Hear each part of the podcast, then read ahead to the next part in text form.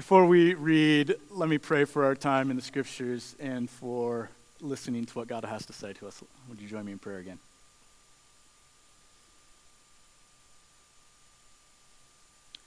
Father, may your word be our rule. May your spirit be our guide. And above everything, we pray that Jesus Christ would be our chief concern. Even so, we pray, come, Lord Jesus. Amen. John chapter 16, starting at verse 1. Hear the words of Jesus. All this I have told you so that you will not fall away. They will put you out of the synagogue. In fact, the time is coming when anyone who kills you will think they are offering a service to God. They will do such things because they have not known the Father or me. I have told you this, so that when their time comes, you will remember that I warned you about them. I did not tell you this from the beginning because I was with you, but now I am going to the one who sent me. None of you asked me, Where are you going? Rather, you are filled with grief because I have said these things. But very truly I tell you, it is for your good that I am going away. Unless I go away, the advocate will not come to you. But if I go, I will send him to you. Now, these words that Jesus is speaking, is speaking to his disciples are a part of a larger con- conversation. The conversation begins in chapter 13 and it continues all the way through chapter 17. In chapter 13, we have the famous scene where Jesus washes the disciples' feet. And so he gets down, he takes his tunic off and he wraps it around his waist. He gets down on his knees and he takes into his hands one of the most disgusting parts of the human body, the foot. He takes it into their hand, into his hands, and he begins to wipe them clean. Now, this so offended Peter that Peter said, No, no, Lord, you should not wash my feet, but I should wash your feet. And Jesus responds and says, Yes, Peter, but if you do not let me do this, then you shall have no part of me. To which Peter replies, Fine then, wash me from head to toe, all of me. Immediately following this, Jesus predicts that one of his disciples is going to betray him. At the end of this, then he begins to have this conversation with them, and he predicts over the course of the next uh, couple of chapters, starting in verse 14, really all the way to the end of 16, he predicts 15 different times that because of the one who betray, is going to betray him, that 15 times he says, I'm going to leave you. 15 times he says, I'm going away. 15 times, I'm no longer going to be with you. And then in chapter 17, he begins to pray for his disciples, and he prays that they will be able to continue the ministry that he began and that they would do so in unity. Right? So you've got in chapter 13, Jesus is showing the disciples, this is the kind of ministry that I'm giving to you. This is what ministry looks like. No one can be greater than the teacher. And I, your teacher, am getting down on my knees and I'm washing your feet. Therefore, as my students, you can do no more than this. You don't deserve more. You don't, you, you don't deserve a better seat at the table. You don't deserve more recognition. You don't get to get away from the most meaningful tasks. Rather, this is for you. This is what your ministry is going to look like. I am giving you the ministry of washing one another's feet. And then in chapter 17, he prays to the Father Father, may they do this ministry well and may they do it in unity. And then, right in the middle there, in chapter 16, Jesus says, It is for your good that I am leaving. Now, there, we have a tendency when we come across big statements like this that seem that on the surface are rather small but are actually quite big. We have a tendency when we've been in church for a long time to blow by them because we've heard them. And we understand that jesus is going away. We know what jesus means by this and so, because we have this, this understanding that comes from distance and from having heard the story so many times and read through the Bible, because we have this distance, we're able to sanitize what it is that Jesus is actually saying. But if we can just stop and pause and think about what Jesus just said, we can see that this is, this is an absurd statement. It is for your good that I am going away. Jesus the Christ, Jesus the Messiah, Jesus the Son of God, Jesus the visible image of the invisible God, Jesus, the thing that so many people desire, proof positive that God is intimately involved in this world and in our lives, is now telling us it is for your good that I leave. It's for your good that I go away from you. You gotta, you, you gotta think that the disciples are sitting there going, um, how? How is it for our good that you're leaving? And you even got to think that us 2,000 years removed from this and a people who are quite used to the absence of Jesus have to still sometimes wonder, like, wouldn't it just be easier if Jesus was still here? Like, how is it for our good that Jesus has left? There's a saying, and it's a saying that we know well, it's super common uh, absence makes the heart grow fonder. Right? And, and there's, some, there, there's truth to this. In fact, I've seen it play out many, many times. Uh, particularly, the truth of this, that statement is seen in the passing of a loved one. One of the one of the privileges of being a pastor is being able to be with people at the time at which a loved one has passed, and, that time either when it happens or shortly thereafter. And when I've been in those situations, you know, the family and close friends, they gather they gather and they begin to tell stories. They tell stories of the person, about who they were, about what made them them. Sometimes they tell stories that make everybody cry.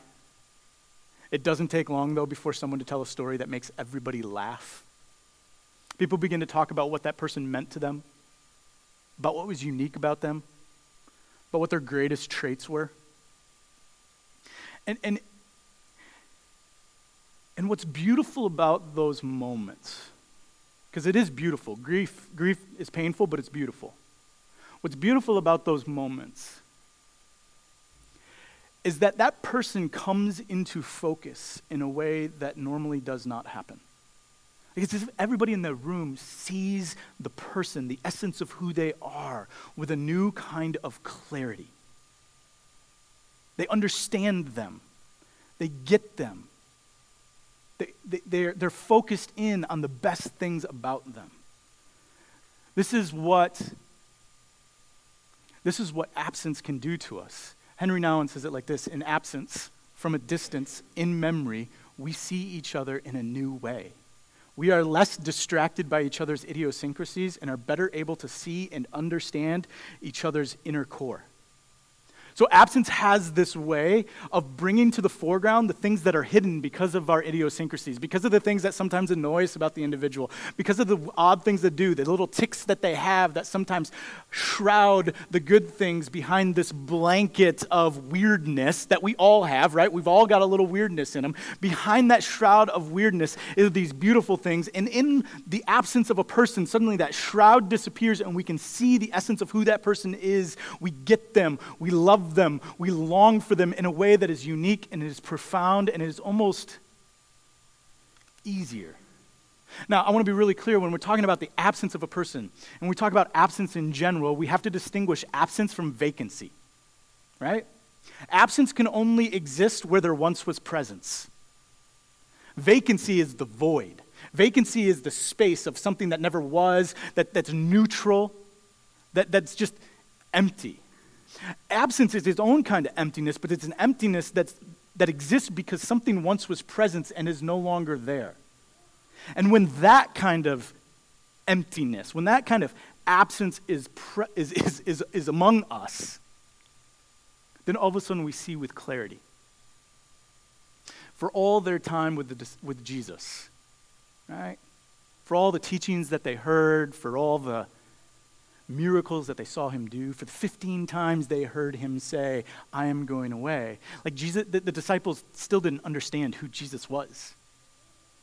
They, they didn't get them, get him. It's almost as if Jesus' presence among the disciples hindered their ability to understand what it was that he was saying to them, what it was that he was doing, how these things would come about, and what the future would hold.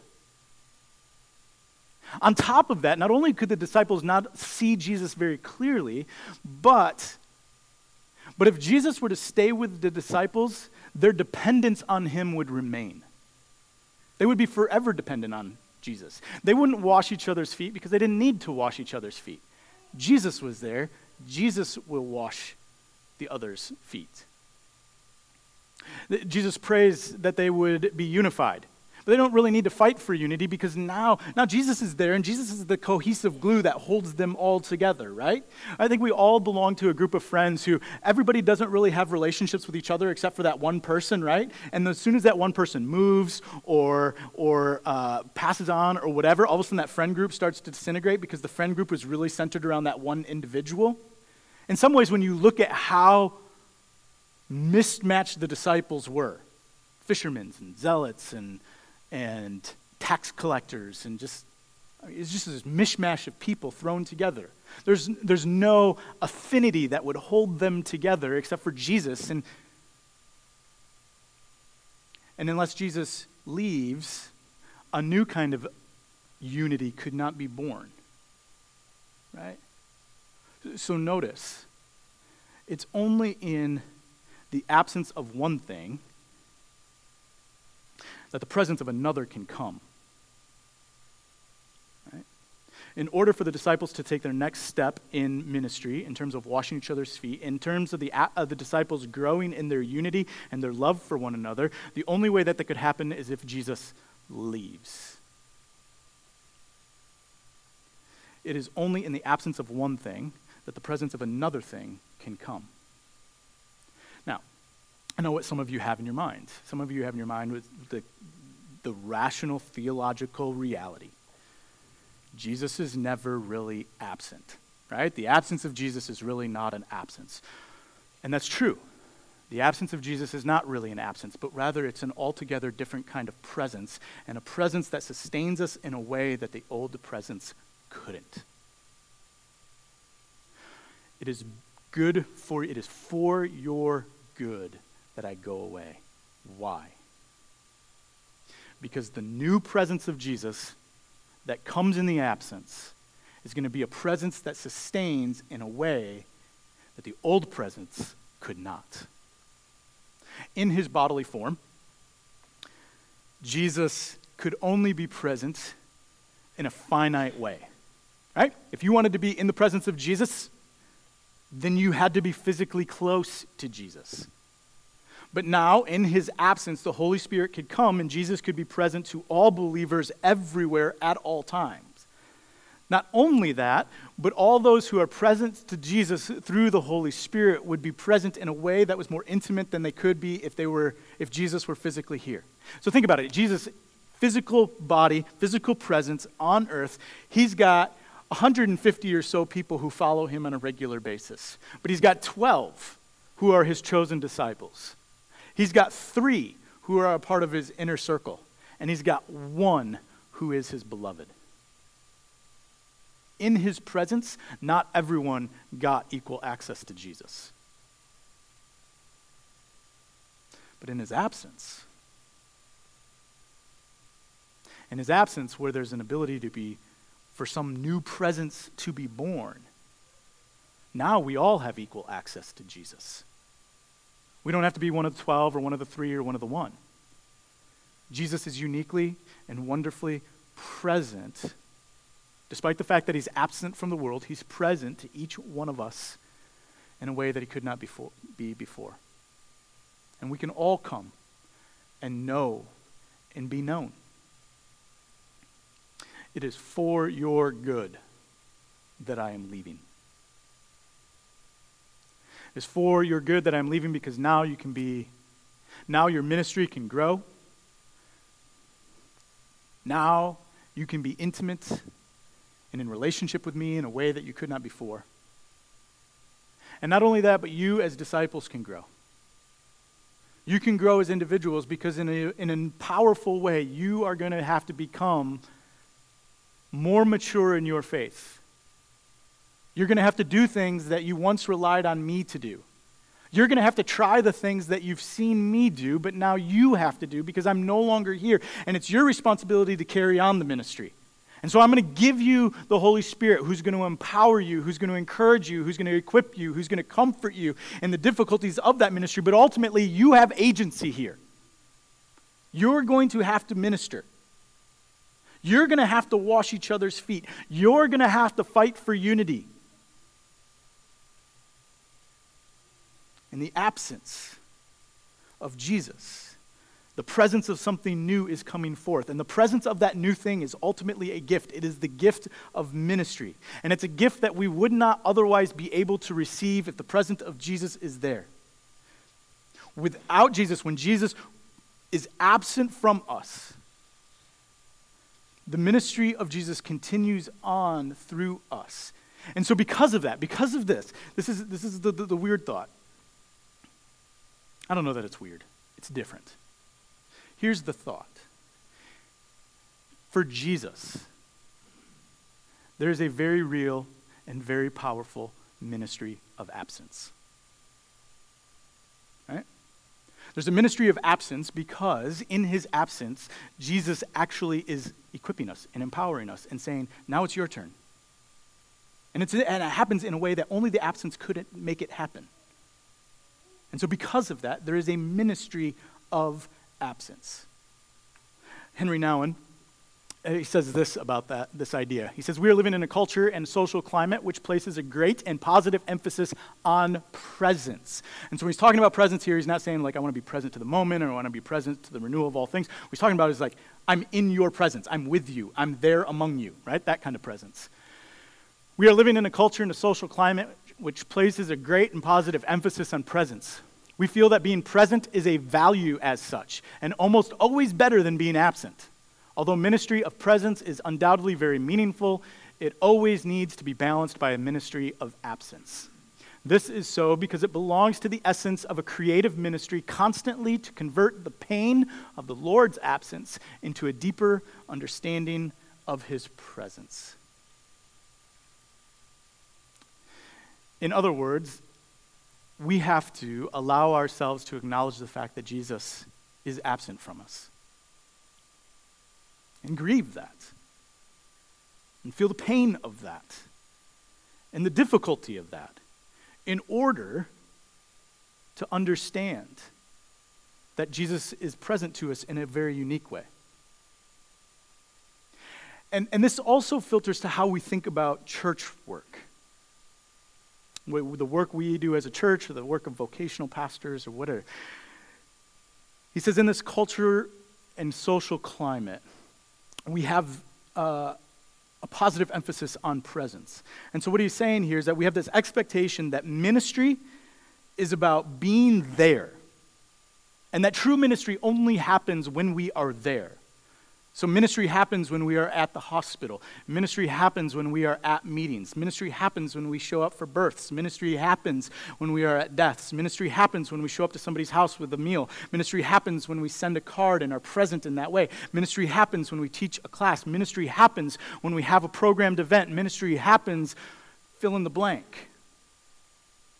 And it's this understanding that if we're ministering to others, if our pastor is doing their job, if the elders are fulfilling their roles, if the church is being the church, then it is there. And there's times, very much so, in which that's the case. That ministry is about being present and showing up at the different places.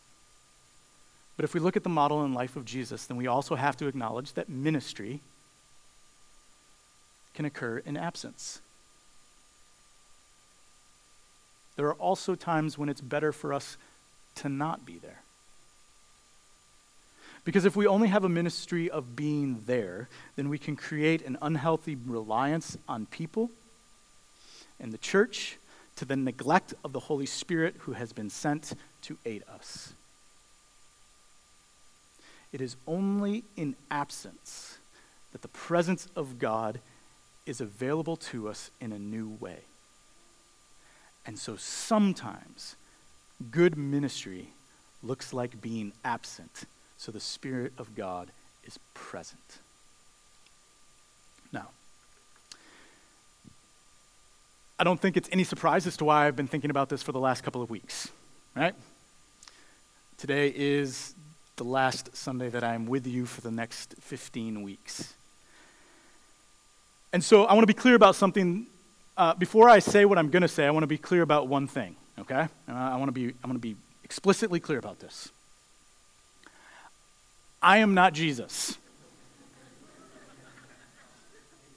I know you know this. I want you to know that I know this, okay? That said, it is for your good that I go away. It is for your good that I go away. First, a ministry of absence is really a ministry of presence to the Father. Right? Jesus is our model. Jesus is the new Adam. Jesus defines what it means to be human in this world, what it means to have a ministry, what, it, what that ministry ought to look like, what it means to be in the ministry of reconciliation, to be an ambassador for God, to be Christ, to be God's witnesses here on earth of the fact that the kingdom of God has come. Like Jesus is our example. And because of this, we ought to imitate what it is Jesus did and how he lived his life. Okay? And one of the curious aspects of Jesus' ministry is the frequency to which he disengaged and was absent from the people. If you got your Bibles yet, turn with me to Luke chapter 5. We'll just look at a short little story here.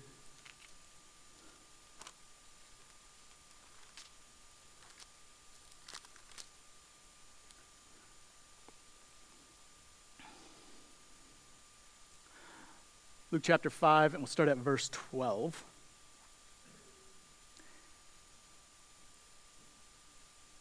While Jesus was in one of the towns, a man came along who was covered with leprosy. When he saw Jesus, he fell with his face to the ground and begged him, Lord, if you are willing, you can make me clean. Jesus reached out his hand and touched the man. I am willing, he said, be clean. And immediately the leprosy left him. Then Jesus ordered him, Don't tell anyone, but go show yourself to the priests and offer the sacrifices that Moses commanded for your cleansing as a testimony to them. Yet news about Jesus spread all the more, so that crowds of people came to hear him and to be healed of their sicknesses. But Jesus often withdrew. But Jesus often withdrew to lonely places and prayed as Jesus ministered, what we see is that the crowds continued to gather, and as the crowds continued to gather, the demands of, on Jesus increased. And as the demands on Jesus increased, what we do not see is Jesus increasing his work among the people, but we actually see him continue uh, go over and over again, often withdrawing to the lonely places.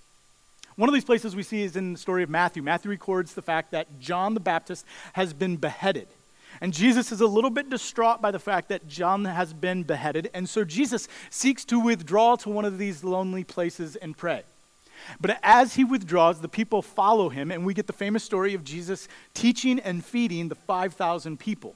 But when he gets done with this, he's exhausted. And so he sends the people away and he sends the disciples away. He actually says to the disciples, Go ahead, get in the boat, and go across the Sea of Galilee. Jesus then goes up on a mountainside to be alone and to pray.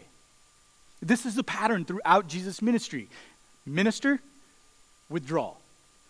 Minister, withdraw. Minister, withdraw. And when Jesus withdrew, it wasn't simply get to get away. This is something that I, over the last couple of weeks, my thinking has been changed about. When, when Jesus got away, it wasn't simply to get away. It wasn't simply to be absent from the crowds, but instead it was to be present to the Father. And Jesus could only be present to the Father when he was absent from the crowds. Henry Nouwen, again, is helpful here. He says this It is obvious that Jesus does not maintain his relationship with the Father as a means of fulfilling his ministry. On the contrary, his relationship with the Father is the core of his ministry. Therefore, prayer, days alone with God, or moments of silence should never be seen or understood as healthy devices to keep in shape, to charge our spiritual batteries, or to build up energy for ministry. No, they are all ministry. This idea is what's been ruminating around in my brain for the last few weeks. I'll be completely honest with you that two years ago when we started thinking about a sabbatical, the way that I thought about it was that it would be a period of rest and recharge. I didn't, I mean, I kind of loosely thought it was ministry, but not really like directly ministry. The way that I saw it was that it would help me be a better minister later because I'd either learn some new things or I'd rest and I'd come back more energized and ready to do the work of being a pastor. But what Nouwen has been challenging me on and what others that I've read have been challenging on is that actually, the absence from the day to day, the tasks, the absence from having to write sermons on such a regular basis, the re- absence from meetings and all of that other stuff is actually a ministry as I have the opportunity to be present to the Father. I mean, think about Think about the, the greatest command that Jesus gives. The command that Jesus gives is love the Lord your God with all your heart, soul, and mind. And the second is like it, love your neighbor as yourself. And if we're doing our, if we're loving God with all our heart, then it will naturally flow into a love of neighbor, right?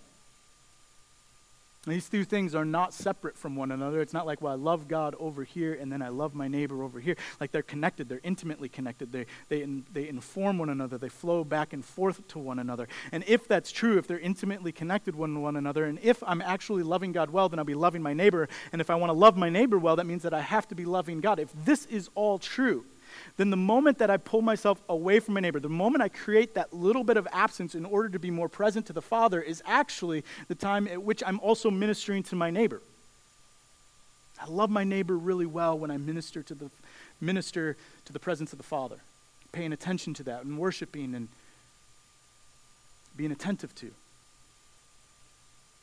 These things, the ministry of presence and the ministry of absence, they go back and forth. I'm present with others, and then I'm absent, but I'm still ministering. There's a ministry of presence, a ministry of absence.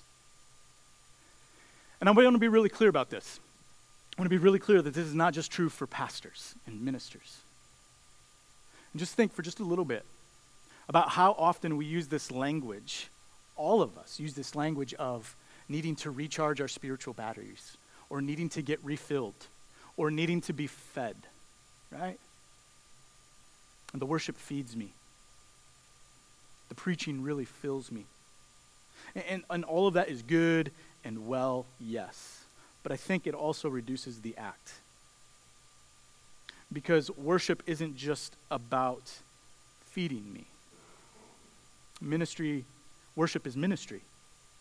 It's ministry to the presence of the Father, which is ultimately about ministry to each other sitting under preaching is a ministry.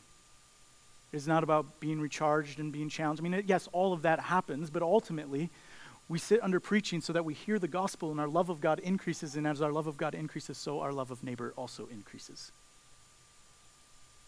And so we have to think about what it means to be absent and where in our lives we might need to be absent.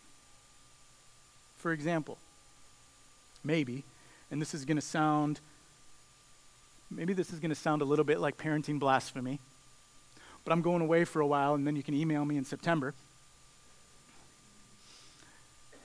Maybe putting on a show for your kids so that you can read scripture and pray is actually ministry to your children. Maybe. Maybe leaving behind the task list and letting the lawn grow a little bit long and leaving the dishes in the sink overnight, not feeling like you have to show up to that work function or be there for that Friday night get together so that you can be quiet and attentive to the presence of God. Maybe, maybe, maybe that's ministry. Maybe finding some space to do the thing that brings you joy, that reminds you that God created a world that was good and beautiful for your enjoyment. Maybe, maybe being absent in one place so you can be present to that is actually ministry. And not just ministry to you, but ministry to your love of God and therefore to your love of neighbor. Maybe we're all called to engage just a little bit in the ministry of absence. And if that's true,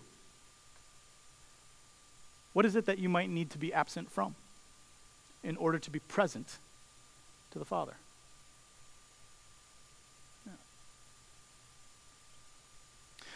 The other thing that we can learn from the ministry of absence is our dependence on the Holy Spirit. Jesus told his disciples 15 times that he was leaving them. And then at the same time that he told them 15 times he was leaving them, he told them 26 times that he was sending the Holy Spirit or the advocate or the spirit of truth or in some or a helper in some 26 times he tells them there's a Holy Spirit. The Holy I'm sending someone to help you. You will not do this alone. You do not have to depend on yourself for this. 26 times he says this. And this is what he tells them between, between chapter 13, this is what your ministry is going to look like, and chapter 17, this is my prayer for you. In between those two points, Jesus says 26 times, I'm sending the Holy Spirit so that you can take on this ministry. And after the resurrection, when Jesus shows up in the presence of the disciples, they're like, Oh, we're so glad that you're back. That absence was way too long. Now, are you going to establish? Now, are you going to establish your kingdom? Now, are you going to do the work? because we're dependent on you. We need you. You're the only one who can do this. Right? The disciples still don't get it. And again, Jesus needs to leave so that in his absence, the Holy Spirit can come and the disciples rely on the Holy Spirit and embrace their agency in the world. Embrace the ministry that God has given to them. Yeah. And so sometimes we need to have a ministry of absence. We need to have a ministry of absence so that, one, we can rely on the fact that the Holy Spirit's going to do work that we cannot do. And the only way that the Holy Spirit might show up, well, not the only way, but one way the Holy Spirit might show up is when we create space for the Holy Spirit. That if we're always there solving problems, if we're always there stepping in to, remo- to, to reconciling conflict, that we're always there to make somebody feel better, we're always there, if we're always there, then both we are not showing our dependence on the Holy Spirit to work. We think it's dependent upon us. This will only happen if I'm present. And we are creating a space where the person we're trying to minister is actually dependent on us. When in fact, what they may need more than us is the Holy Spirit and to learn to be dependent on the Holy Spirit. And the only way they learn to be dependent on the Holy Spirit is when we're not present. Now, at one point in his ministry, Eugene Peterson took a, a, a one year sabbatical. I think three and a half months is a long time, one year. So he took a one year sabbatical, and this is what he said uh, about it. It's kind of a long quote, but I, I, I resonate with this on a lot of different levels, and I think also you might as well. He says this A benefit I had not counted on was a change in the congregation. They were refreshed and confident in a way I had not observed before. One of the dangers of a long term pastorate is the development of neurotic dependencies between pastor and people. I want, to, I want to just acknowledge right there when he says neurotic dependencies, he is not saying just in the congregation, that we pastors can become neurotically dependent upon our congregation as well. And it works out in a lot of different ways. Just want to clarify that. One of the dangers of a long term pastorate is the development of neurotic dependencies between pastor and people. I had worried from time to time was it healthy of me to stay in this congregation for so long? Had I taken the place of God for them? Those fears became more acute when I proposed the sabbatical year. For many people expressed anxiety anxiety that I would not return, anxiety that the church could not get along without me, anxiety that the life of faith and worship and trust that we had worked so hard to develop would disintegrate in my absence. None of those fears was realized. Not one. Not even a little bit. The congregation thrived. They found they did not need me at all. Whew, okay. They discovered that they could be a church of Jesus Christ with one another, or with another pastor, quite as well as they could with me. I returned to a congregation confident in its maturity as a people of God. It is better for me, or better for you. it is better for you that I'm going away. And in the ministry of absence, may the Spirit of God be present. And as the Spirit of God is present, may that which could only be born in the space of absence be born. This is my prayer for you. My prayer for you as I and we go away is that this absence, as short as it is, would actually create the kind of space that you and I need to disentangle ourselves from our neurotic dependency upon each other. I've Been here for 11 years. We've become family.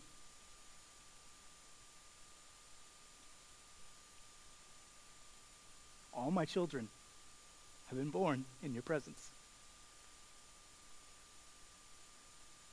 You've seen us through hard times. You've let me grow up as a pastor. You've let me make a ton of mistakes as a pastor. You've given me grace.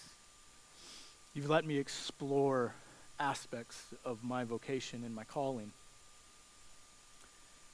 You've done things that a church our size, it's a little bit odd that you let your pastor do. Things that exist outside this wall, these walls. Things that I am unbelievably grateful for. You have grown me up as a pastor. I am who I am because of you. And I hope it's been mutual. And it feels like I'm saying goodbye, but I'm not. I said to Sarah all week long, like, this just feels like a weird sermon to give. Like, it's goodbye, but it's not really. I'm coming back in a little bit. But, but it also feels like things I need to say, things I want you to know. I hope I hope you've grown up as well. And I hope that this is part of that story, that story of growing up.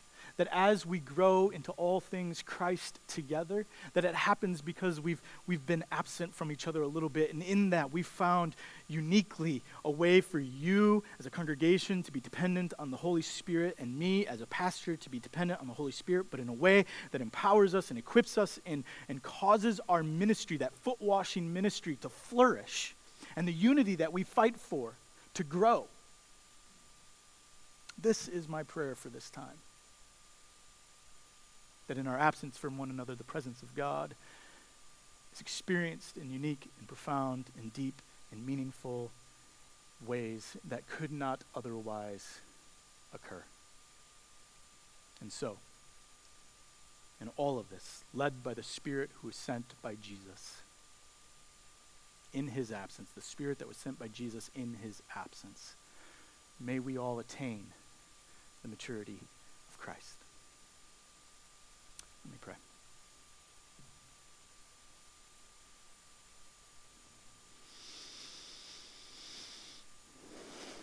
I give you thanks, Father, for the gift of Christian brothers and sisters. I give you thanks for the ministry that we have been given together and the ways in which we have fulfilled and worked and done and learned together.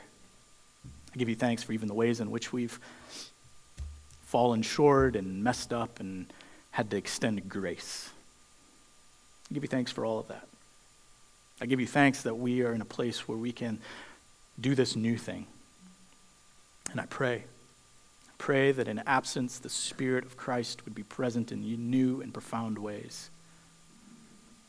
I pray that our love for Jesus Christ would increase and our understanding of Christ's love for us would deepen. I pray. I pray for the church and pray that, just as Peterson did, that CCC would grow in its confidence as a people of God because the Spirit of Jesus is among, is among us. Pray for us and our family as we go, and pray for pray for the same thing. Pray for recognition and in awareness of our dependence on the ministering work of the Holy Spirit.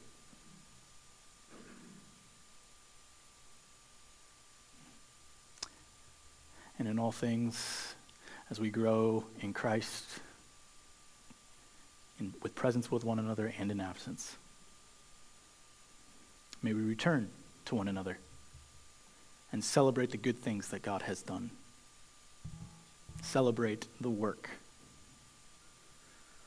that you, God, continue to do in and through us as we seek to fulfill the mission of Christ in this world. In the name of the Father, the Son, and the Holy Spirit. Amen.